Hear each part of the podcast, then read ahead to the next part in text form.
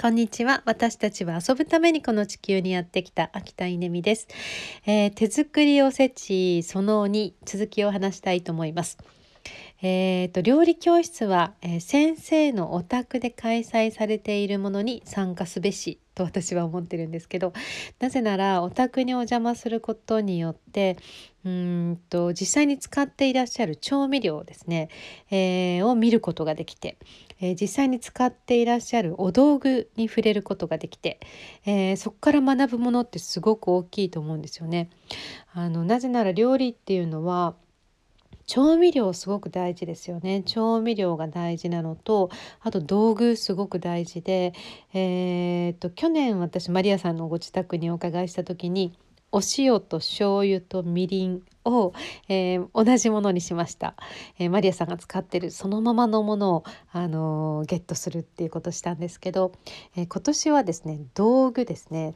道具もですね本当に細かく見ていくと、え計量計量のあの何？あの測り、えー、0 0ムまで測れるっていう測りとかですね、えー、計量スプーンもあのくっついてないこうバラバラに分かれてるの使いやすそうだなとか、えー、いろいろこう細かく見ていくといろんなお道具があるんですけど、えー、今回私がもう早速真似て今日ポチったのはですね、えー、っとフードプロセッサー。えー、フードプロセッサーマリアさんが使ってるのよく見えるんですよね。でこれ使いやすそうですねって言ったらもう何十年も使ってるわよっておっしゃってましたけどやっぱりその何十年も使ってるっていうのまたこう味噌ですよね。なので同じメーカーの、えー、まあね新しいのになっちゃいますけれどもそれをあの注文しました。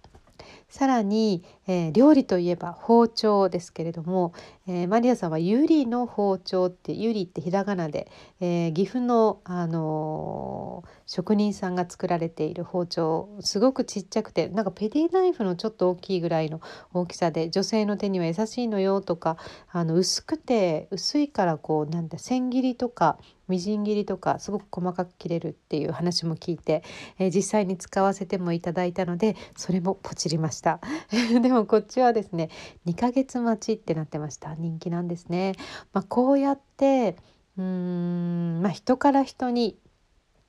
えー、マリアさんは全然頼まれてもいないし実際にマージンも全く入らないけれども、えー、っとそれを広告してくれるわけですよね。で、えー、こうやって何て言うのかないいものが残っていくっていうのはそういうプロセスなんだな。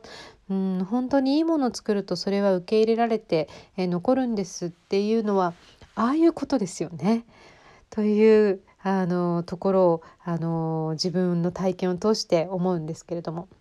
なので料理教室は料理上手の人の先生のお家で習うべき。そして真似するのは調味料とお道具を真似してみてください、えー、絶対料理の腕が上がると思います。